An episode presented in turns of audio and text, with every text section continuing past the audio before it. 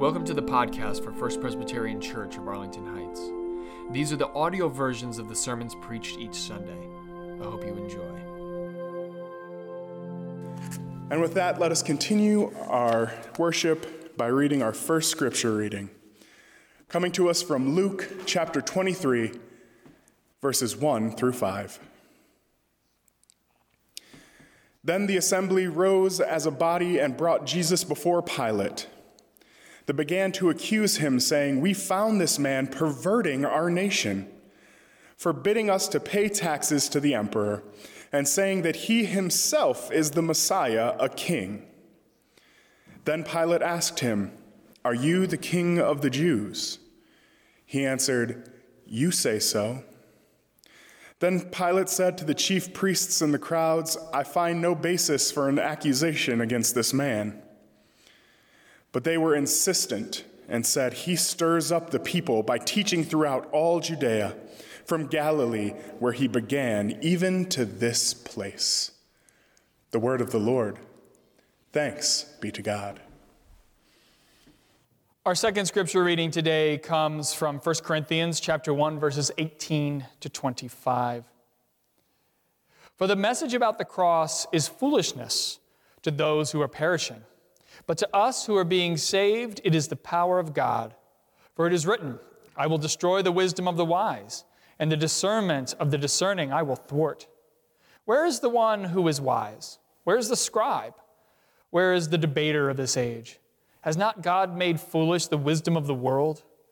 For since in the wisdom of God, the world did not know God through wisdom, God decided through the foolishness of our proclamation to save those who believe. For Jews demand signs and Greeks desire wisdom, but we proclaim Christ crucified, a stumbling block to Jews and foolishness to Gentiles. But to those who are called, both Jews and Greeks, Christ, the power of God and the wisdom of God. For God's foolishness is wiser than human wisdom, and God's weakness is stronger than human strength. The word of the Lord. Thanks be to God. Well, good morning. It's wonderful that you all have joined us during this Advent season. And as we enter a time where we are anticipating and preparing for the birth of Jesus. But unfortunately, this is no usual time. We find ourselves in a moment, as everyone is well aware of, which in recent memory is unlike anything any of us have ever experienced before. We are dealing with a global pandemic. And so I have been trying to balance these two things out. We're in a very unusual time, and yet we're going into this very usual moment that a lot of us look forward to this time where we can really think and ponder Jesus and his birth and what he has brought to us. And so I've decided that I want to do a series called Through the Looking Glass. The concept behind this series is it's based on the title from the follow up to the children's story Alice in Wonderland. Now, if you don't know anything about that story, let me just give you a little sense of what happens. So, once again, Alice finds herself in this fantastical world. Except this time she enters into it through a mirror. And so, like everything we see in a mirror, the world is reversed, including logic. So, if you want to stand in place, you have to run. If you want to go towards somebody, you walk away from them. Chessmen from a chessboard are alive, fairy tale characters exist. And when I was reading through this story again, I was thinking to myself, my goodness, this sounds so much like the world we're living in right now. Everything is just topsy turvy. But when I was kind of looking at this, I realized that what I didn't want to do in this series is just complain about how the world feels upside down. Instead, what I wanted to talk about is the paradox of human existence. Now, that may sound kind of strange, the paradox of human existence, but let me just walk you through what I'm talking about. So, first of all, I think it's very important that we define what is a paradox. So, a paradox is a seemingly absurd or self contradictory statement or proposition that, when investigated or explained, may prove to be well founded or true. Now, this intersects with the idea of through the looking glass in the sense that when she goes into the mirror and this everything in this world is reversed, it seems like everything is contradictory or it doesn't make sense. But yet, when you start to look at it, it does make sense. And so that's why we're talking about the paradox of human existence. Now, interestingly, almost every element of Jesus' life is paradoxical. And so, what we're going to be doing in this sermon series is that each sermon, each week, is going to take one of those elements and we're going to examine the paradox. And what we're going to talk about through this is that if we can embrace that paradox, if we can make that a part of our lives, that will allow us to become a little bit more like Jesus, who represents the totality of who we are supposed to become. Now, if this doesn't make a whole lot of sense to you, if it sounds kind of vague and you're like, I'm not exactly following you on this, Alex, trust me, it'll make total sense once we get to the end of the sermon. And to ease you into this, I want to tell you a story today about a man named Glenn Cunningham. Glenn Cunningham was born on August 4th, 1909, in the great state of Kansas. Now, he grew up in a small little town named Elkhart. And by the time he was eight years old, he was there, as you can see in this photo, he's with his brothers and his sisters, and he was the youngest. He's the smallest one there, he's the baby in the picture. And by the time he was eight years old, he and his older brother Floyd, they'd been given a job. Every day they were to go to their schoolhouse and they were to heat it up during the wintertime. And what that involved was they would take kerosene, pour it into a stove. They would light the pilot light, and that would get warm air circulating through the school so that when all the kids showed up, they'd have a nice warm schoolhouse to come to. And they would do this every day, day in, day out during the winter. But then one day, something unexpected happens. Instead of filling the canister with kerosene, somebody accidentally filled it with gasoline. And so they come in, they had no idea that this had happened, and Floyd picks up the canister and he pours gasoline into the stove. And there were burning embers from the night before, and that immediately lit the gasoline on fire. The fire moved up the stream into the gas can and exploded. Both of the boys were engulfed in flames. Unfortunately, Glenn's older brother Floyd, he died from his burns. But Glenn, he was burned on his legs, and when he got taken to the hospital, the infection was so bad that the doctor came to his mother and said, Look, we are going to have to amputate his legs because we don't know if he's going to be able to survive this infection. So Glenn's mother goes into Glenn, talks to him, and he's so scared by the prospect of losing his legs, even though he's in immense pain, that she says, You know what? We're not going to amputate his legs, we're just going to take the chance. And so Glenn, he ends up surviving in spite of the fact that he has these horribly burned legs and this horrible infection. Now, to give you a sense of how bad it was, he lost all the skin on his knees, on his shins, he lost all the toes on his left foot. His transverse arch was completely destroyed. And so the doctor said that it was a high likelihood that Glenn was never going to be able to walk again. And while he was in the hospital, he had to heal from this. If you know anything about burn victims, the healing process is horrible. So the skin once it's burned, it forms scar tissue. And that scar tissue is very stiff and rigid. Unlike normal skin, which is malleable and pliable, once it's been burned and it heals, it prevents a full range of motion. And so, if you want to get that full range of motion back, you constantly have to break down the scar tissue, which is horribly painful. So he starts going through this process in the hospital, and eventually, this nurse comes in one day and takes Glenn's mom aside and says, Look, you need to prepare for the likelihood that Glenn is going to be an invalid for the rest of his life. You need to mentally prepare for that, physically prepare for that, that you're going to be taking care of him forever. Now, Glenn, he heard this. He wasn't supposed to hear it, but he did. And when Glenn's mother comes back in, he has this steely look in his eyes, and he says, I am not going to be an invalid that lady's wrong. And Glenn's mother, she looks down at Glenn, kisses him on the forehead, and says, I know Glenn. She's wrong. And so he eventually gets released from the hospital. He goes back home. At that point, he couldn't even stand up on his own, but he starts working on his own recovery. And by Christmas of 1917, his present to his mother was that he was able to stand on his own and he even took his first few steps without any help. And so from this point forward, he developed this kind of wobbly walk. And so every day he would go out to the split rail fence on his property and he would stand himself up, he would hoist himself up, and he'd walk up and down the fence line, trying to walk, breaking that scar tissue down. It was horribly painful for him to do this.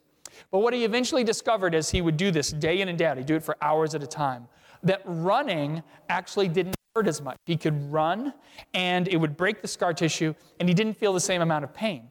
And so he started running everywhere. He ran anything he had to do, he would run. And so over time, he developed this incredible cardiovascular strength to the point where he had amazing endurance. And one day when he was 12 years old, he was running in his downtown area and he came across a drugstore. And in that drugstore, he saw a little poster for a race that was taking place a track and field race, a one mile track and field race, anybody could enter. And he said, Okay, I want to get into this. So he had a little bit of a problem, though. His father did not like athletics. His father felt that athletics were a total waste of time, but Glenn enters anyway. He's 12 years old, he's going up against high schoolers, and he ends up winning the race. Like, he doesn't just win it, he destroys everybody who he's running. And of course, this makes it into the papers because he's a 12 year old boy and he ends up beating all of these teenagers who are, you know, some of them seniors in high school. And of course, his father finds out about this and he's very, very angry and ends up beating Glenn for his disobedience. But that doesn't stop Glenn from running. He keeps running even more. And by the time he graduates from high school, he is one of the top runners in the nation. He gets recruited by Kansas University to run for their track team. And by his junior year, he's so good that he can try out for the 1932 U.S. Olympic team. He tries out and he makes the team for the 1500 meter event. And he was slated to be one of the people to probably medal in that event. So he goes over, and unfortunately, he gets tonsillitis. He gets his tonsils infected, and he has this inflamed throat. And so he ends up getting fourth place at the 1932 Olympics, which he was disappointed about. So he comes back to Kansas, and during his senior year, he ends up breaking the world record in the mile. He goes 406.7. And in fact, he had seven of the fastest mile times, seven of the 13 fastest mile times in recorded history up to that which was pretty remarkable. So he breaks the world record. He graduates from college. He ends up going to get his master's degree at the University of Iowa, where he's studying physical education.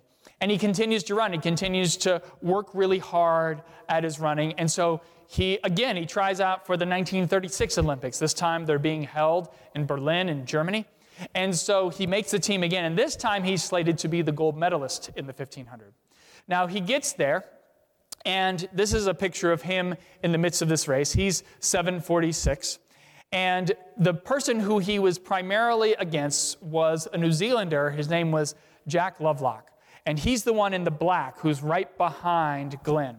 And they're neck and neck all the way through, and both of them break the world record. Glenn breaks the world record by four tenths of a second, but Lovelock, he ends up breaking it by a full second. So Lovelock, he takes the gold, Glenn ends up taking the silver. Now, I find this to be absolutely remarkable that Glenn Cunningham, a young boy who at eight years old was in an accident that was so bad that he was told that he would probably never walk again, ends up winning the silver medal in the Olympics for the 1500. Now, why have I told you this story? I tell you this story because when we think of great athletes, we often think of people who are incredibly gifted. We think of people who have been blessed with amazing genetics, people who have a work ethic and a drive, and they can take those amazing gifts that they have and turn them into success in whatever sport they try. But Glenn Cunningham, he's the exact opposite of this. Glenn Cunningham, his success in running came out of his weakness. I don't think anybody, when he was eight years old, after his accident, would have imagined that he would have been able to achieve a silver medal at the Olympics of all sports. His success was paradoxical. The idea that his inability to walk would become the source of his ability to run makes no sense. And yet, his power and his strength in running came from his weakness. And I think that this is something that is so very important for us to consider, which is this idea that oftentimes our strengths really do come from our weakness. And this is not just true of Glenn Cunningham, this is true of everyone. So I think this is a fundamental precept that we have to remember. It's actually a fundamental part of Christianity, which is this idea that we find our greatest source of strength from our weaknesses. And so, when we look at our scripture today, this is exactly what we see being spoken about. So, our scripture reading came from 1 Corinthians, and in 1 Corinthians, Paul is talking about this idea of strength coming from weakness. And essentially, what's happening is that he's writing back to the Corinthian church and he's fielding all of these various questions. And one of the questions that the people in the church are really struggling with is this idea that Jesus, their Messiah, who they're worshiping, was executed, and that he was executed for treason, no less. So, to give you an idea, because we're kind of divorced from this world at this time, like we just worship Jesus, we don't really think about that. But I want you to imagine for a second imagine that we were worshiping a man named William Bruce Mumford. Now, you're probably thinking, who is that? William Charles Mumford, he is the only person in the United States to ever be executed for treason. He was hanged in 1862 for pulling down an American flag during the American Civil War. Now, it would be odd, right, if we were to worship this man, if we were to take our time to worship him. We would be like, why are you worshiping this guy? It's the same thing that people felt about Jesus at that day and time. And Paul recognizes how strange this is. He says, yes, it is certainly an odd thing to worship a crucified Messiah. And on the surface, it would make no sense, right? When your Messiah is dead, that doesn't generally do anybody any good. But it is through this perceived weakness that we find strength. So it is through the fact that Jesus was killed that his movement exploded because you have to remember that right before Jesus died, he only had the members of his group with him. Everybody else had kind of left him behind. And then after he dies, after he's executed, his movement just explodes. It kind of grows exponentially.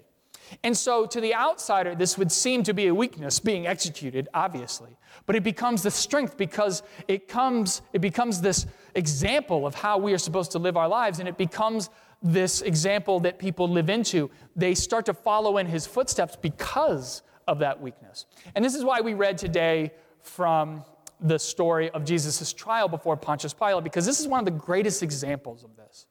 So, Jesus, he goes on trial before Pontius Pilate.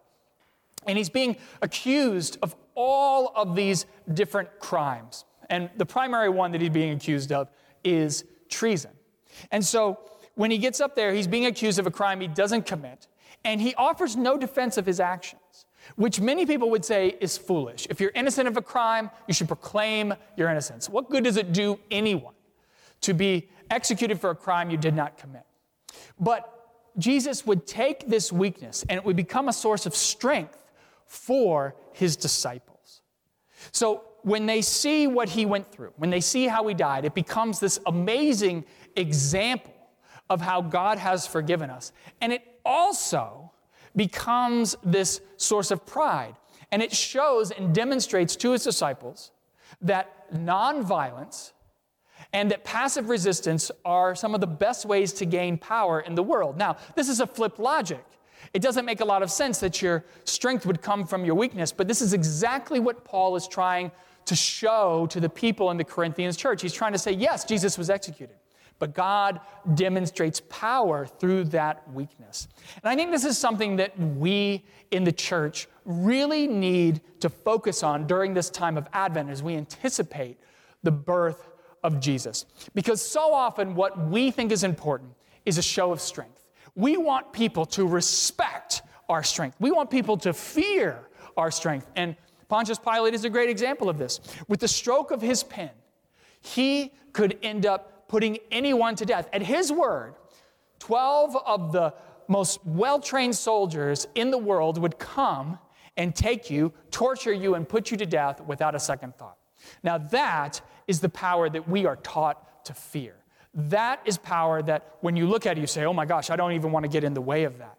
And we are taught also that if you want to overcome that kind of power and strength, that you have to use a force that is equal to or greater than the force of your enemy. For example, in World War II, all things were equal until we dropped the atom bomb. And that caused the war to end rather swiftly. But Jesus, he calls this logic into question. And he says, What if love has the same potential as brute force to fight against evil? Now, many people, they scoff at this idea, including Christians. But this is Jesus' concept. In fact, the entire totality of this baby who we are going to celebrate on December 25th, he embodies this notion. So, everything about Jesus' life is a testament to love conquering violence. I think this is so very important. His entire life is a testament to love conquering violence. So, Jesus was killed by violence. And yet, it is love that keeps his legacy alive 2,000 years later. We don't remember the names of any of the soldiers who are responsible for killing Jesus. And in the moment that they killed him, they were stronger than he was. But over time, those soldiers, they became mere artifacts in the larger story of Jesus' life. Over time, love rendered that strength that they had in that moment, it, it showed that it was not enough to conquer Jesus. That temporary strength that they had, it wasn't enough to overcome him. And so, what Jesus' life shows us, it's the same thing that Glenn Cunningham learned after his accident, which is that the person who revels in their weakness will eventually find strength, while the person who only focuses on their strengths will eventually be overtaken by their weaknesses. And so, what I want to ask you this morning, the question I want to pose to you is what are your weaknesses? What are the areas of your life where you don't seem to really feel like you're competent, where it doesn't add up for you, and you're scared to look at those things because of how it holds you back? And I want to end this morning by telling you a story about myself and how I was able to take an area of weakness in my life and turn it into a strength. So, those of you who know me, who are kind of aware of me, if you've been listening to my sermons, you know that when I grew up, one of the things that I greatly struggled with was my intelligence. Now, when I was placed in school in kindergarten, I was placed with the advanced students, but I was kind of like the worst of the advanced students. I was like the dumbest of them. I was always the last in that class. And almost everybody in my class, in fact, the entire class besides me, was part of what was known as the Gifted and Talented program, the GT program. Now, in order to get into the Gifted and Talented program, you had to pass a series of logic tests. And I couldn't do that. Like I was, I've always been very bad at logic tests. I still am to this day. And so I didn't score well on the test. I couldn't get into the gifted and talented program. Now, if you were part of the GT program, what that meant was that you would get out of class twice a week to go to be part of this particular program. And when all the kids would leave, I would be left alone in the class. Like I'd be literally by myself with the teacher while everybody else was gone. And I guess I'd just do my own work while they're away. And when they would come back, not only would they be talking about all these creative things that they had done, and I would feel like I had missed out, but I would also feel as though that even if I had been there, I wouldn't have been able to make any kind of significant contribution. And over time, what I discovered is that there were other differences between myself and this group of gifted and talented students. So, when it came to solving problems, they were able to do it the way the teacher wanted them to. Oftentimes, I was looking at it from a completely different vantage point. And sometimes I could get it, but oftentimes, what would happen is I would have to do it my own way, and it would really frustrate the teacher.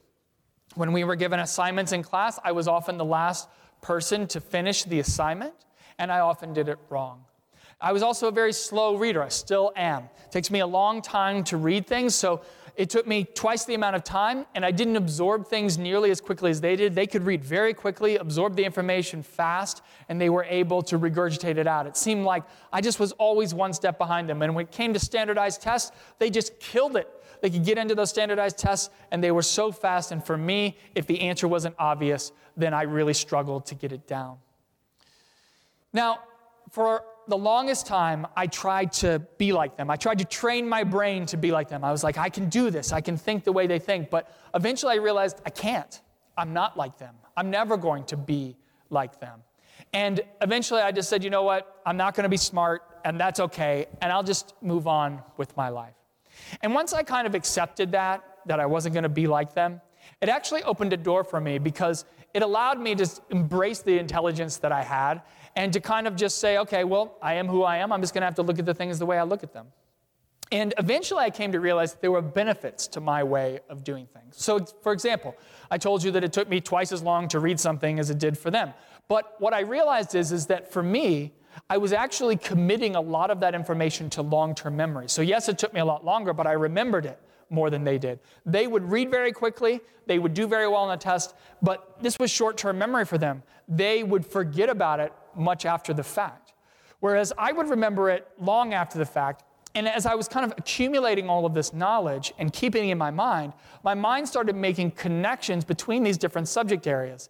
In a sense, what was happening was I realized that my mind disparate ideas, these disconnected ideas, and see how they could actually come together in ways that other people weren't seeing. And this is why when I preach, Sometimes I'm bringing in all this kind of different subject matter that doesn't really seem to relate to what we're talking about. It comes out of left field, but then I see it as, oh no, this actually really directly touches on what we're talking about. And so, even though my brain was a liability when it came to standardized tests, my brain was an asset in the world of ideas. And so, once I embraced my weakness, it really became this source of strength for me. And that's what I want to happen for you. I want you to examine your weaknesses, and I want you to take the time to figure out what are those areas of my life where I struggle, and how could those areas of my life where I struggle actually become strengths? Because, as Glenn Cunningham proves to us, when you revel in your weakness, it can truly become a strength to us. And so, my hope for you today is that you will allow God to turn those weaknesses into strengths. Because God wants to use those weaknesses for good. And I hope that you will realize that our model for turning weaknesses into strength comes from Jesus, this little baby boy who would grow up to become a man whose weakness would demonstrate to us that love truly can conquer all things. Amen. Thanks for listening. And if you want to learn more about First Presbyterian Church of Arlington Heights, please visit www.firstpresah.org for more information on service times, directions, and to learn more about the First Pres family of faith.